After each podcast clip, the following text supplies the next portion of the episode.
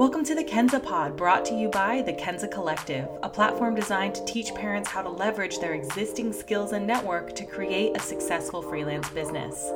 On this podcast, we bring you inspiring stories from other parent entrepreneurs, and we share pro tips to help you build a sustainable business so that you can create a life and a living that truly works for your family.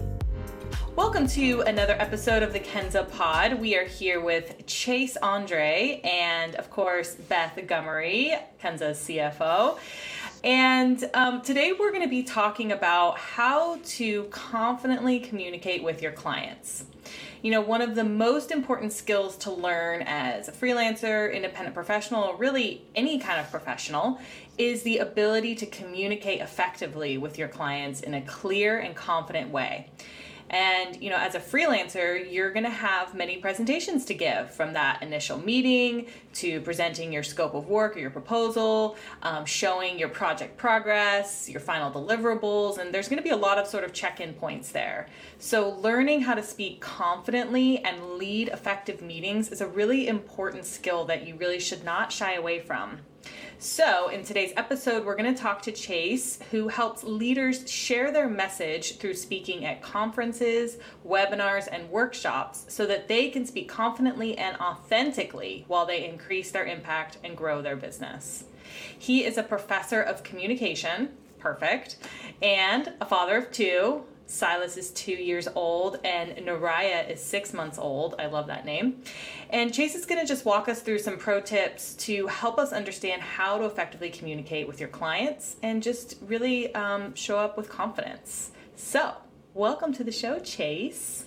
Thank you so much. I'm so glad to be here. Yeah, we're so excited to have you. And I just want to give a quick shout out to Chase. He has been one of the first fans of the Kenza Collective since we were born. I don't even know how you found us, but it was totally fate. We went to the to same honest, college, which is crazy. We did, and that was not how we found each other. I know. But, uh, I I just was a, such a fan of what you're doing.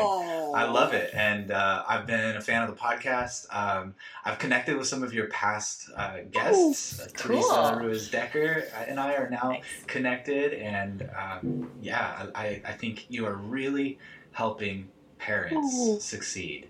And that's so important because, especially in today's day and age, we're trying to juggle so much. Um, and so you, you at Kenza are really stepping in and filling a huge need. So I've felt it. I've benefited from it from Yay. the offerings, and uh, I can't wait to see Kenza only grow and explode from here. Yay! Thanks, Chase. I needed to hear that today, so I appreciate that.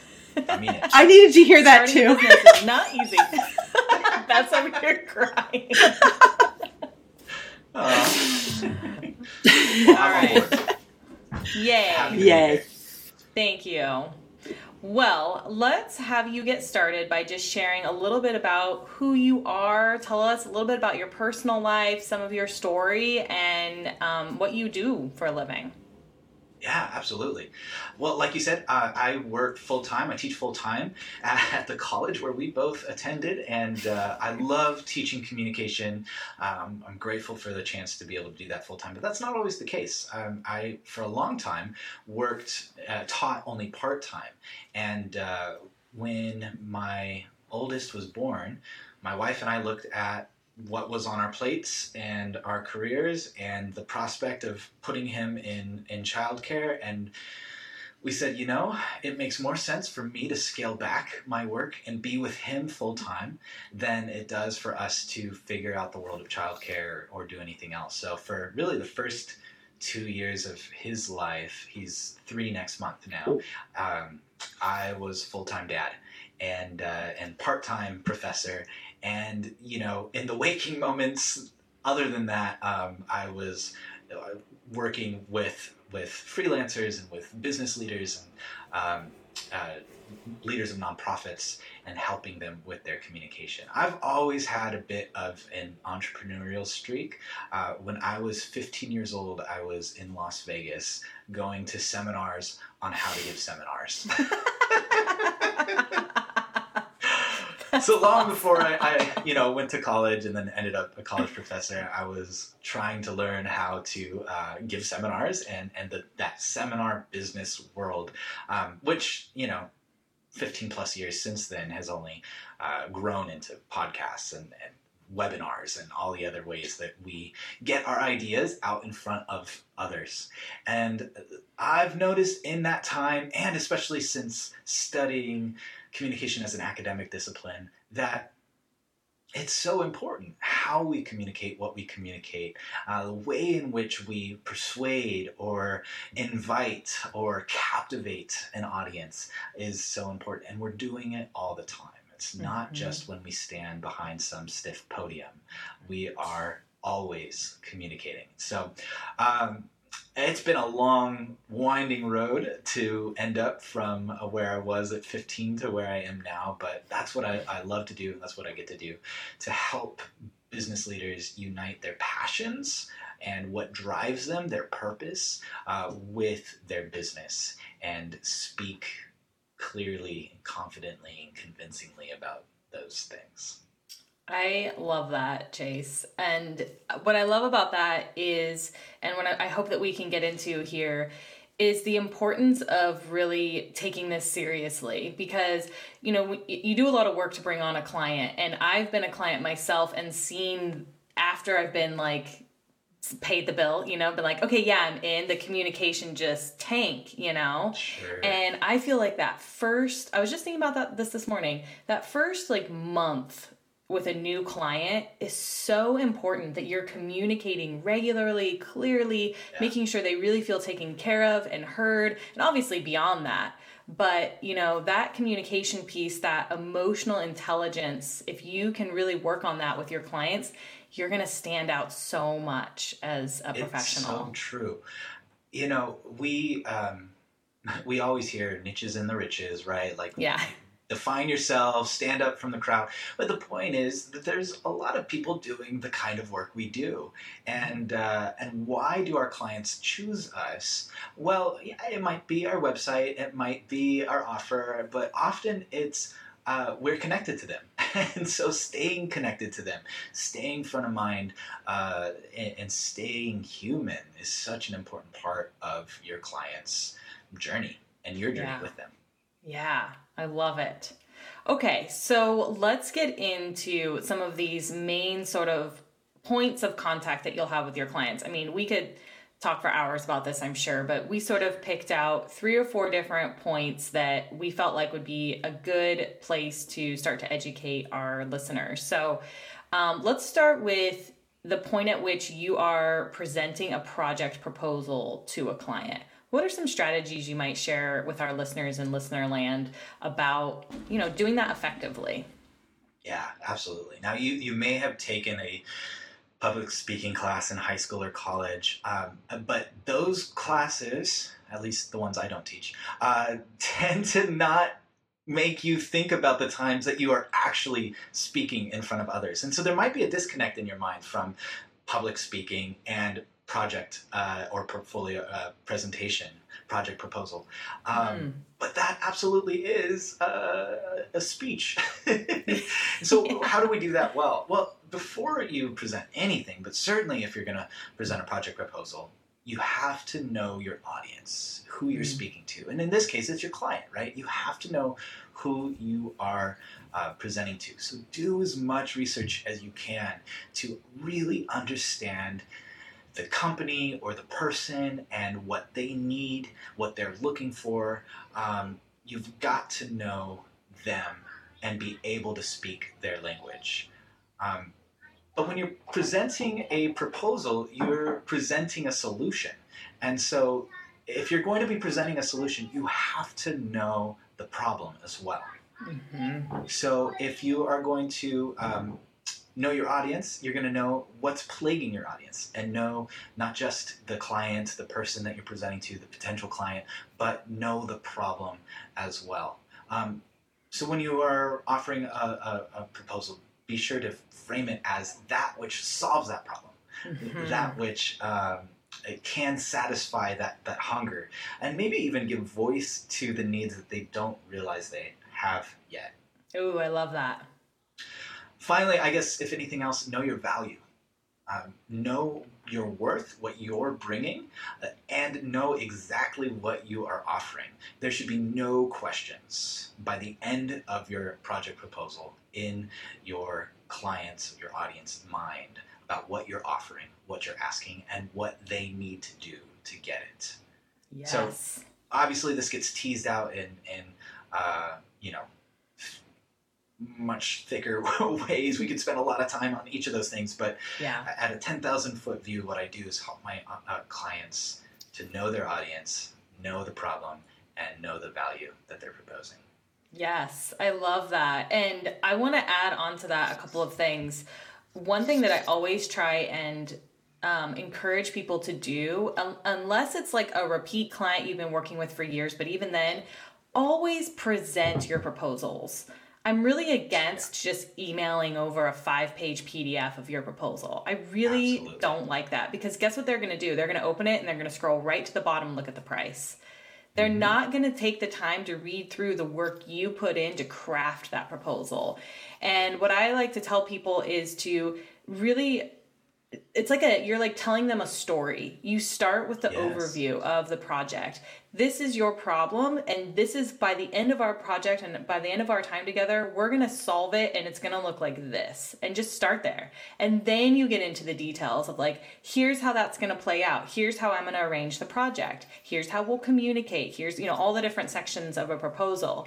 But I just wanted to throw those two little tidbits out there because I I see a lot of freelancers just sending over proposals and um, I don't like that. I don't think that that's what you should do. I, I, I wholeheartedly agree.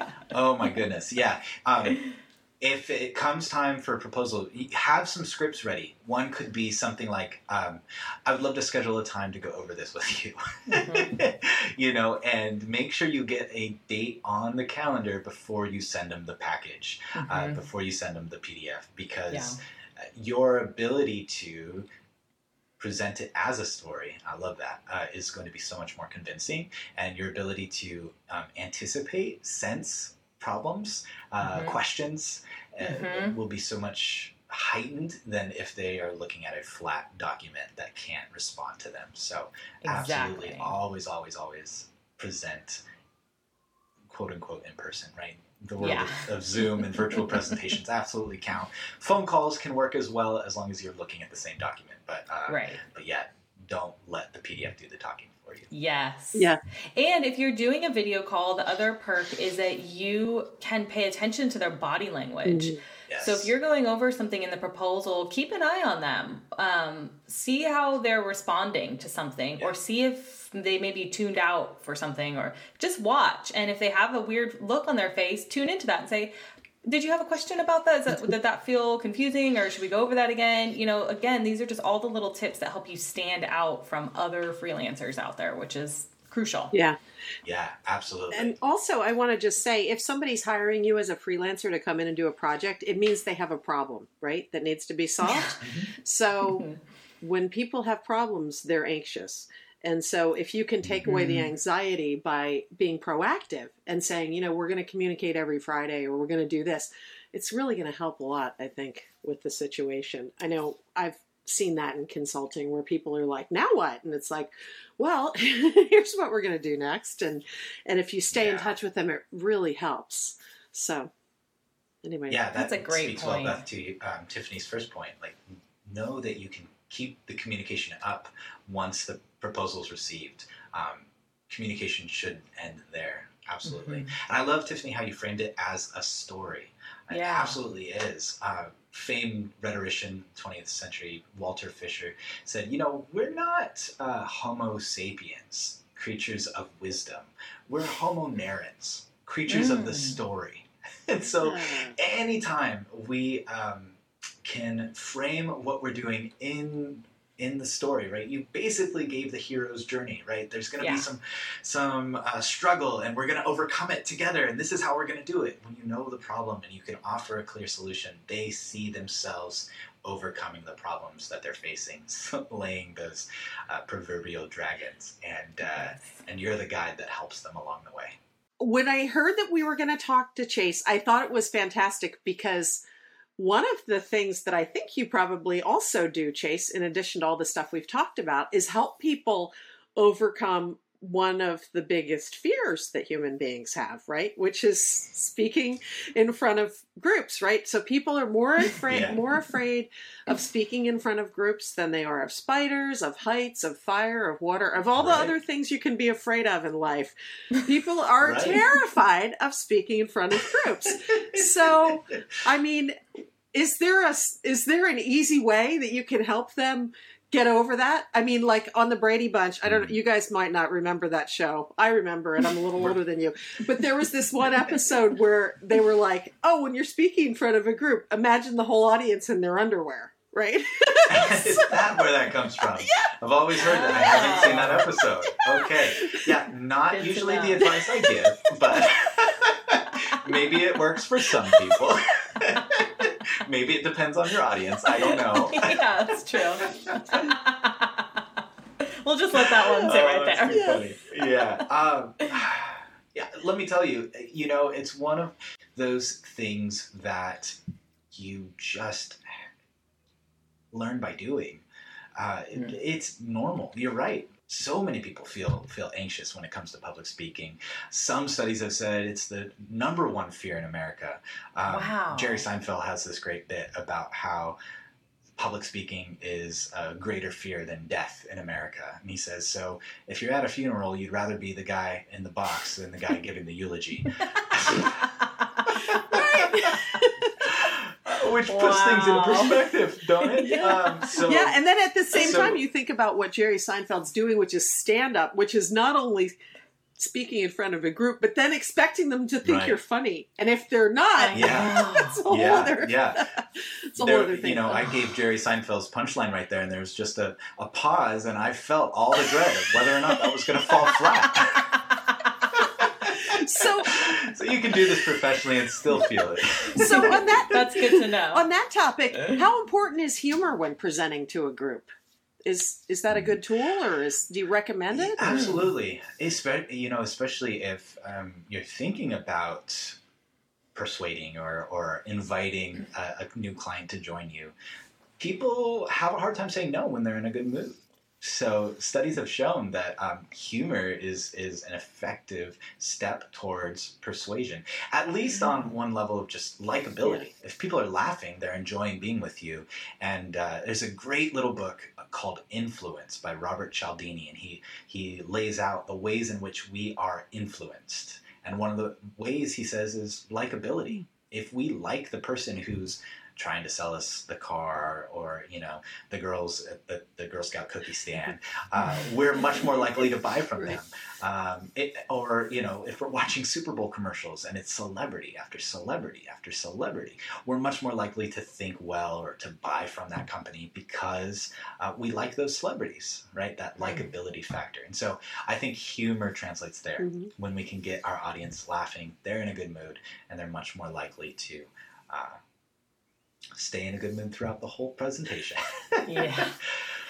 So let's So- take the scenario of like you have a client that you're going to be meeting with. Um, maybe it's just a status meeting. They're like, oh, yeah, I'm inviting the CEO in. He kind of wants to see what we're up to. Like, what are some ways you can kind of get yourself hyped up and ready to go to lead that meeting? You know? yeah Not too hyped Absolutely. Not too up. hyped. I, Yeah.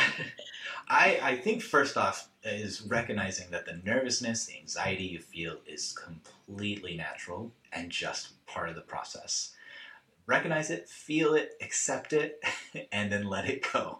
Uh, because it is just going to hinder you if you um, focus too much on it. It becomes like a self fulfilling prophecy. Mm. I, I'm going to do horrible. I'm going to. I'm, it's going to be off. I, you keep telling yourself that, that, then yes, that's what's going to happen. But if you say, you know, I'm nervous because this really matters because I want to do a good job, and uh, and I, I I need to. I want to impress these people. I think my offerings, my my solutions will actually help them, and I want to make sure that that I do my best. Um, that's very different than saying I'm I'm horrible at this. So Mm. be be aware of your self talk uh, and and tell yourself the story that you need to believe to succeed. Yeah, Um, imagine yourself doing well. You know, uh, when you start to spiral down, and we all do it, but spiral down. What happens if uh, the joke lands flat, or what happens if if uh, I forget everything? You're more likely going to set that up for to happen. Mhm. So instead, focus on um, being successful, and then know that preparation is an important part. um, Yes. Actually, actually speak what you want to say out loud. Don't just write some notes and and hope that it all comes out. But uh, treat this like a, a skill, like a craft, just like you would in, in your design work or any other work you do, and know that um, forming the words out loud before you go will will train your brain to say the words you want to say when you're there. So um, Mm. put some time, put some effort into it. Uh, get some help. Get some folks to listen in what you, you want to say and, and ask for some feedback as well. That's just presenting. That's not not necessarily leading meetings, but um, Mhm. that's uh, dealing tips. with anxiety. You know, so much of our um, one of the things I do with with my students, my clients, is to take an inventory of their speaker speech communication apprehension, and Hmm. uh, so often studies have found that. Um, that fear, it's not so much a fear of public speaking or being in front of people. It's actually a, a fear of failure. Mm. and it's a, it's a fear of of messing up, not doing it right. So what I tell my clients is don't aim for perfection. Aim to be yourself. Aim to present what you have to them the best you can, but don't aim for per- perfection. You're actually aiming for a connection. Mm. And and we make connection when we're human. Mhm. And Yeah. we're human when we uh, look at the slip ups we make in full view and, and, and don't try to act like we're anything other than who we are. So, um, you know, I, I tell my, my students, my clients all the time anyone can be a good communicator. You don't have to be someone else to do it. You don't have to be Martin Luther King Jr., or Steve Jobs. You don't have to be someone else to be a good speaker, good communicator. Just be yourself and be okay with making connections with others. Man, you're good at this, Chase. I know. I feel more relaxed already. I know. Wow, I can you know, do one this. of the things that, yeah, one thing that happens to me, I think one of my biggest fears, because this has happened to me a couple of times, is like, and I, I'm curious if you have a strategy for this moment, because I'm sure people have done this too. You're in the middle of a meeting, you're maybe presenting, or you're somehow involved in leading a meeting, and all of a sudden your mind goes blank. You forgot the question they asked, you forgot what you were going to do next, you literally like can barely remember your own name. Just something happens. And actually that happened to a recent podcast guest of ours. And it was actually kind of nice. I was like, oh, this happens to other people too. Okay, cool, cool, cool. Yeah. What what is Yeah. that? Why does that happen? And like what can we do in that moment to not feel like an idiot, you know? yes. Uh, I think a few things. Yes, it does happen. And also, it probably happens in our mind more often than it happens in reality. Uh, so, so we're probably more afraid of it happening than it actually happening. Um, so, you know, but it does happen. You're absolutely right. Uh, you know, depending on what happens, probably dictates what you do next. But um, ask a question is probably Yeah. your best bet. Yeah, and make make the presentation interactive and and ask a question. Um, Mm, that's good. give yourself a, a few moments to to gather your thoughts. Um, you know, uh, turn it to the people in the room and, and say, Mm. you know, uh, you know, if you need to fess up, hey, where was I going with this? Being human is fine. Yeah. Being human is fine. It's okay. People are far more uh, uh, forgiving to us, to presenters, than we are on ourselves. But um, Mm. what I would say not to do is don't talk down to yourself. Don't apologize Mm. profusely. Mhm. Don't change. Don't give them a script to follow. Oh my gosh, I'm so sorry. I'm so nervous. I, I, I knew I was going to do this. I forgot everything. Oh no! Don't do that because now you're you're telling your audience what they should believe about you. Mhm. Yeah. Just you forgot something. It's not a big deal. It's okay. Yeah. okay, where was I? Yeah. it's so much better than oh, I am so stupid. I just I, I am such a I'm a horrible speaker. I'm, what are they thinking about now if you do that? Yeah. You've already told them. So so don't apologize profusely. I'm so sorry. I'm so sorry. I'm, I'm the worst. And don't talk down to yourself. Are my my rules. Do not do that ever when you're presenting. Those are Yeah. those are the do nots.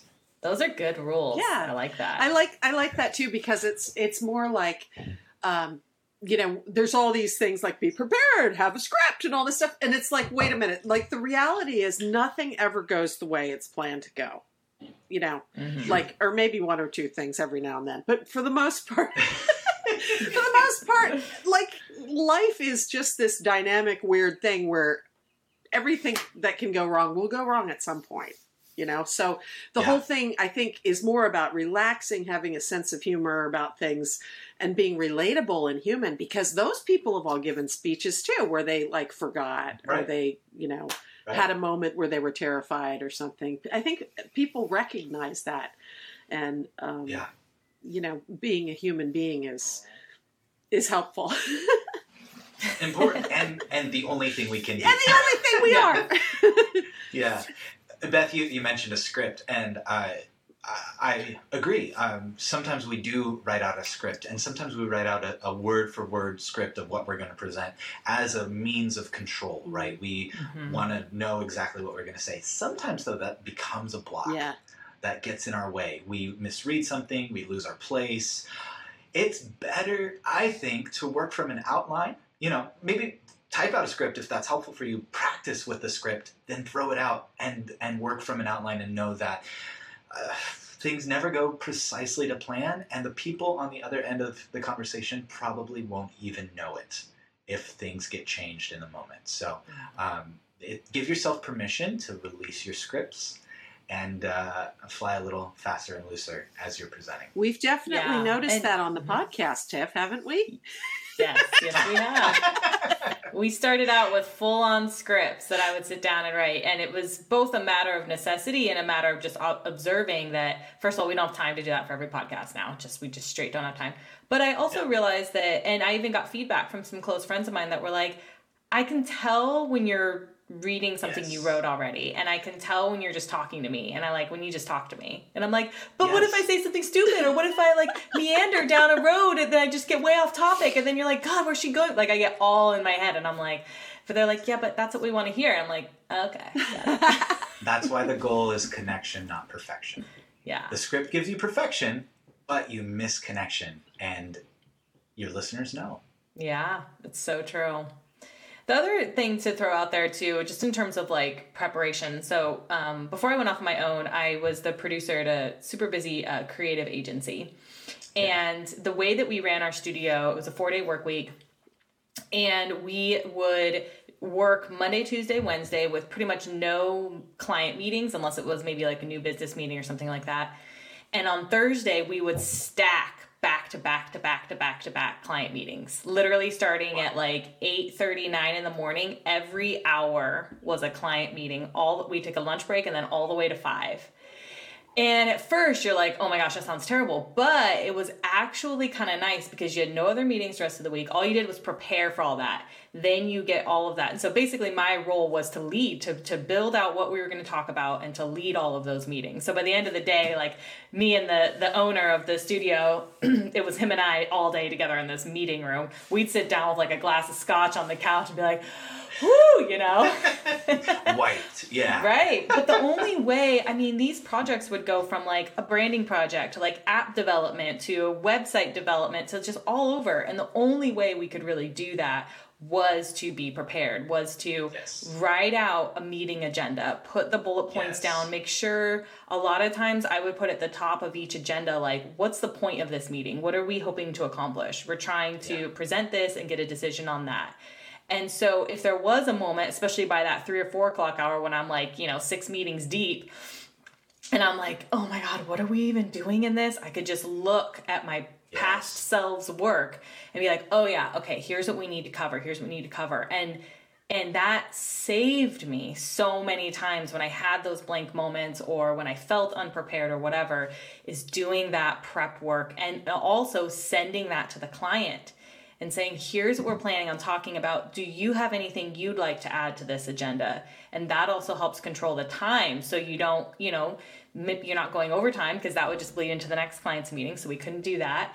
And it also, again, goes back to making sure the client feels heard and feels right. like they're part of the process. Do you have something you wanted to talk to us about? Did you have a question? You know, we're under contract. Do you have some random question you want to talk about that you want to pick our brains about? You know, here's your opportunity. Yeah. And so there's just so much to be said about preparing um, to help you through all yes. these things.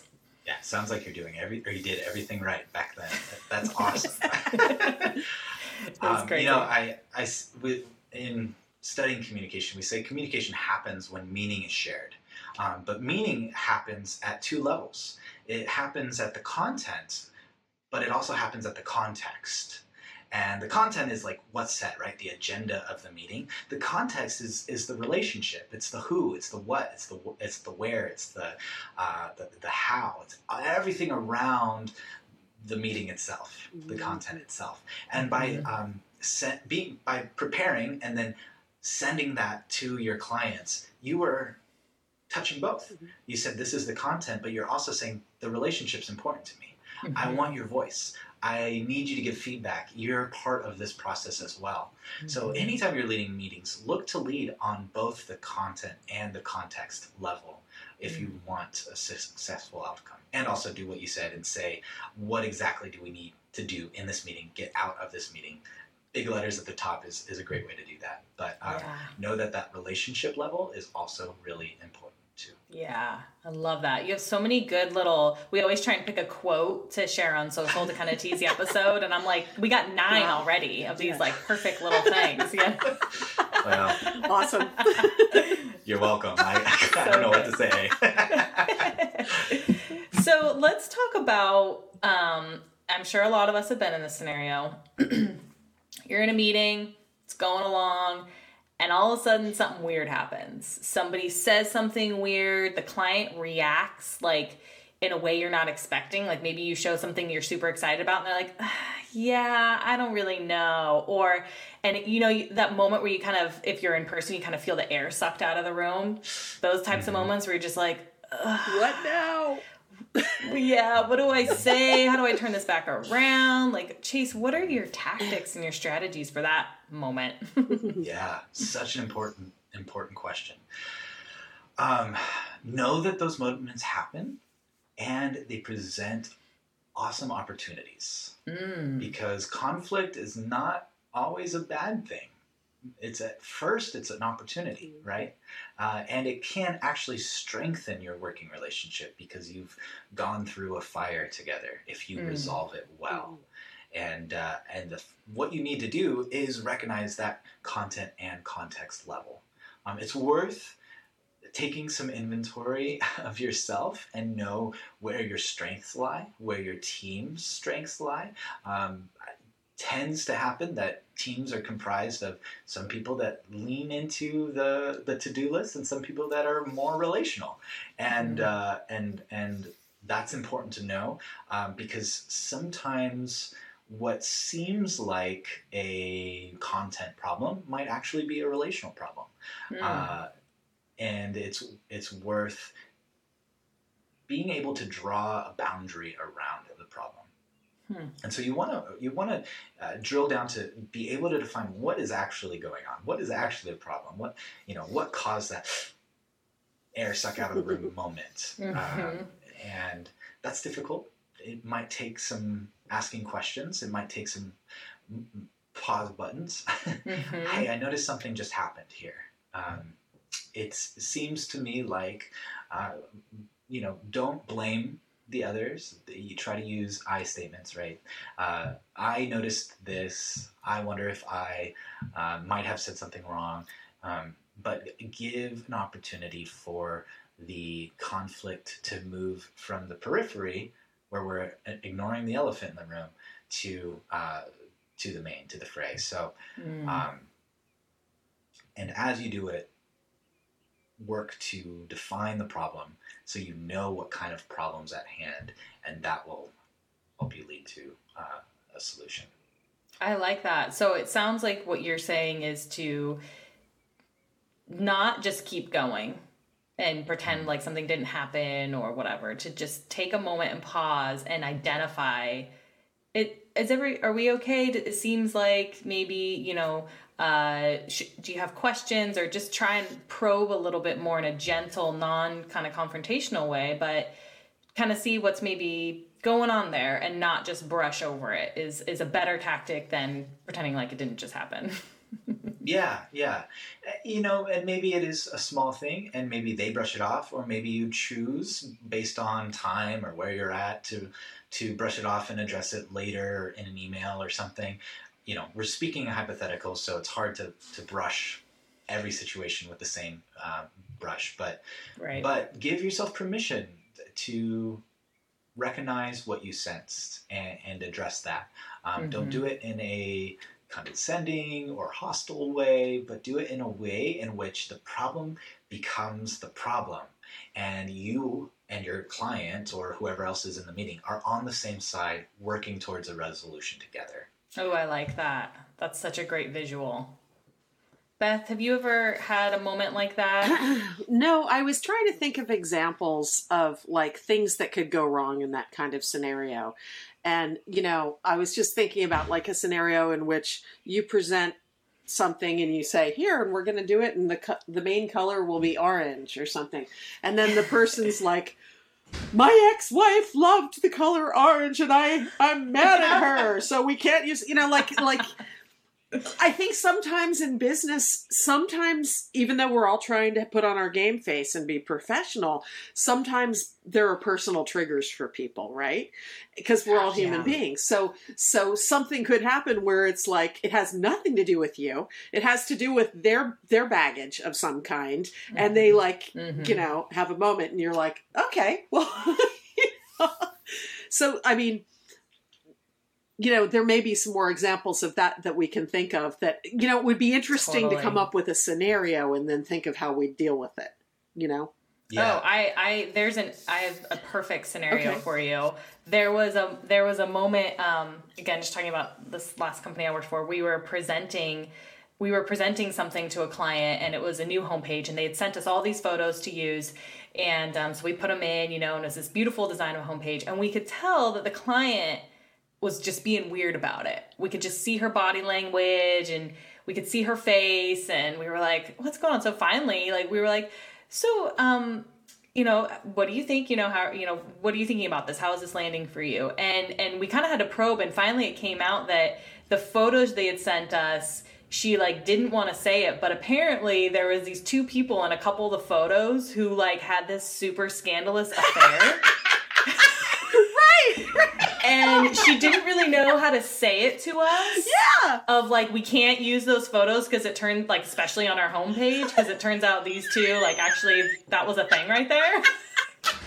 Right? Yeah. So it had nothing to do with Right, our design. Exactly. It had nothing to do with us. It was like some, Yeah. and we were thinking like, why did you send us those photos then? Yeah. You know, but anyway, we didn't ask that. We're just like, oh, no problem. We can replace those, you know, but it's important. And Chase, maybe you can speak about em- emotional intelligence because I'm so into this of like, it's important to get to know your clients and to read them and try and read them and not assume things, but just see that maybe something's off and ask about it, Yes. you know? Yeah, yeah, absolutely.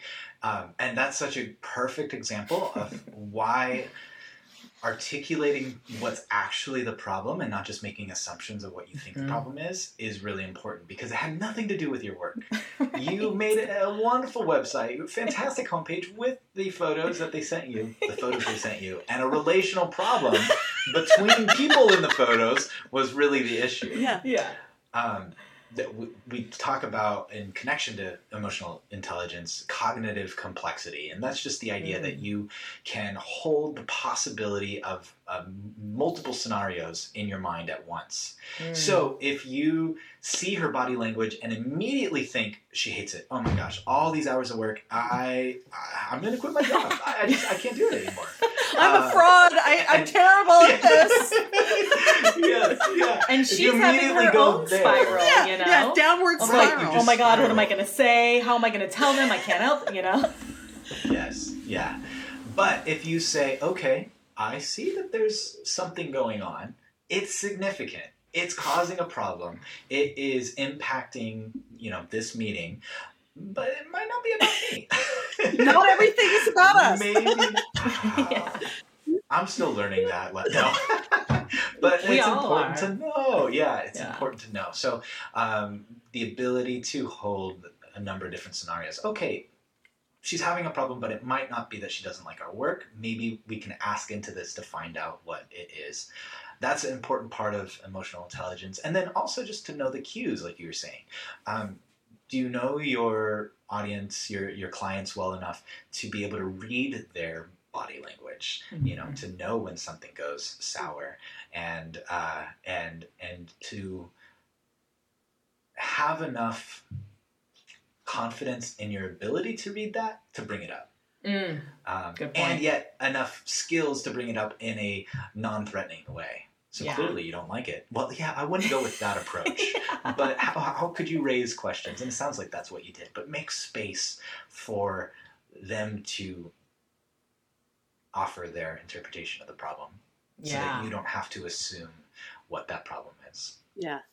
Perfect. Um, so as we start to wrap up here, Chase, I was wondering if maybe, and and I don't think I prepped you with this, but I know that you can jump in. I was wondering if maybe um, you could leave our listeners with, you know, some practical ways that they can start to build this skill and hone this skill. Um, because i'm sure that a lot of people struggle with this. And um, just like any other muscle it sounds like it's something you really need to practice doing you know? So what are some ways that maybe you share with your students to work on this? Yeah, absolutely. Um, when it comes to giving a, a, a you know project proposal, a pitch, or anything like that, before your next meeting, before you give it, record yourself giving it. Set up your you know uh, Zoom room, press record, or go to you know the, the video app in, in your phone, press record, and talk to that camera like you're talking to another human and uh, and present um, you know your whole thing. If it's a um, virtual presentation and you've got a slide deck to go through, you can use Zoom. You can um, go into a, a Zoom room, and as long as it's not longer than an hour, even the free one, free accounts do this. Share your screen so that you can see the slides. Your video will stay up and give that presentation with everything you, you have, just like you would uh, if you were giving it live. And then, most important part, watch. Watch yourself giving that presentation and and take notes. Notice you know what didn't make sense. Notice where you need to give a clear example where your eyes go. Studies have shown that we you know eye contact in um, at least in our culture eye contact does not mean the same thing in every culture but at least in our culture it's a really powerful and valuable way of communicating. We communicate uh, interest and intrigue and connection through eye contact. And yet when we are vir- presenting virtually that doesn't feel like it's there. We're prone to make eye contact with the screen but that doesn't happen when we are looking. Right now i am currently looking at tiffany and beth on my screen. However, if I move my eyes to my camera, um, studies have shown that, that simulating eye contact gives all the the shots of uh, you know adrenaline and cortisol and all the happy hormones that we get when we make eye contact with uh, a, a- another person. Hmm. That gets simulated, and our brain functions the same way when we look at the screen and make eye contact with someone uh, because they are looking at their camera. So simulate eye contact with your Mm. audience by looking at the camera. Little aside, um, notice when you're watching your your recorded presentation where you look, where you don't look, where you stutter, where you slow down, um, and then ooh, send it to somebody. Ask for some feedback. Mm. Ask for some feedback. If you can get another expert's eyes on your presentation, you will grow exponentially. So Mm. that would be my advice. Um, uh, treat it like you know a presentation. Um, put the the work in on the front end, and then record yourself presenting before you jump in another virtual presentation. I love that. And one little quick thing I, I've been thinking about as I've been on, like all of us have been on a million Zoom calls over the last year, is um, taking some time and potentially investing in your setup. So right now, like I have a couple plants behind me. I have all the lights on in my room. I have a $20 like ring light thing. I have a nice webcam. You know, it all matters. Like what people see on your camera is representing you. Um, Yes. And like the other day, I was on a call and someone had this crazy busy floral wallpaper all behind them. And it was like kind of hard to talk. It was Yeah. just so distracting and it was like dark and it just it looked weird and it like I'm sure that's not how she would want to be represented, you know, but you know, Yeah. you can only do so much in your house and I get that. But if you can find a carve out a little space, even if you just do your video calls in one little random corner of your house, you know, I think that that's important too when you're presenting in this uh pandemic world we're in. Absolutely. Everything communicates, right? I Yeah. mean, h- h- we've never been in a Zoom call with someone and not looked at every object in the background and made assumptions about them, right? That's why I'm keeping Tiffany, it simple yours. Today, you guys. Yeah, that, yours is great. It just no distraction at all. That's called that's called moving houses. Yeah, well. but it's true. If your background is cluttered, what is this potential client going to think about your work? Yeah. Yeah. If if if your lighting isn't that great, what are they going to think about you? Um, yeah. so so face a window, uh, and you'll you'll have brighter lighting. If you can buy a ring light, I bought a twenty dollar one and I hate it. uh, when we I can't wait know, to turn went- this thing off after. yeah, oh, it's just so bright. I feel like Um, I'm being some lamps, interrogated the whole time. Yeah. Where were you on the night of? yeah, exactly. Just Um, trying to do a podcast, man. and clear your background. You know, put a plant if you if you must, but uh, know that everything communicates, and how you represent you and your brand matters. yeah, I love it. Well, Chase, this has been so helpful. I've resisted many a rabbit trails on this I call. know. Not gonna lie.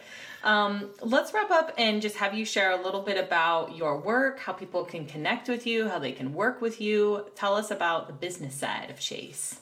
Absolutely. I would love to work with uh, any of your listeners. Um, I am available for a number of communication consulting sort of things. Uh, and that often looks like preparing for presentations when you've got a big presentation. Sometimes it looks like um, a, a sort of signature keynote. You know, if you Mm. want to turn a message into a marketing machine, uh, Mm. then let's work together and, and craft that, whether that goal is a TED Talk or you want to speak at industry conferences, um, or if it's help with proposals like we talked about today and how to do that well, leading meetings, um, how to communicate with a team. Um, I, I've got background in, in marketing and that sort of thing, but uh, I found that what I really am passionate about is helping people communicate their message more than the um, marketing materials, the websites, and that sort of thing. So, so that's really where I like to hang out. You can find me at chaseandre.com and uh, and reach out to me there. There's uh, a place to get connected with me there, and um, I'm on socials, Twitter and Instagram at chaseandre as well. And if you follow him on Instagram, you get to see pictures of his cute children and family Oh. every once in a while. It's true. It's love. true. I, I um, I'm definitely more Instagram stories than I Yeah. am Instagram's grid. I just have given up on keeping up with my grid. But, you I feel you, man. It's a lot of work. yeah. It's a lot of work. The Kenza Instagram, however, is is doing phenomenal. Oh, thank you. Yeah. We had a really cool team get us kind of set up and understand how to do it all, and now it's running like a decently oiled machine. But uh, yeah, it Love takes a lot of takes a lot of work. Thank does. you, Chase. So chaseandre.com, um, A N D R E, and at Chase Andre on Twitter and Instagram. And of course, we'll um, provide all those links in the show notes of this episode. Thank you for joining us, Chase. Thank you. I'd love to come back. It was so good Yes. to meet Thank you. We would love that. Great. All right.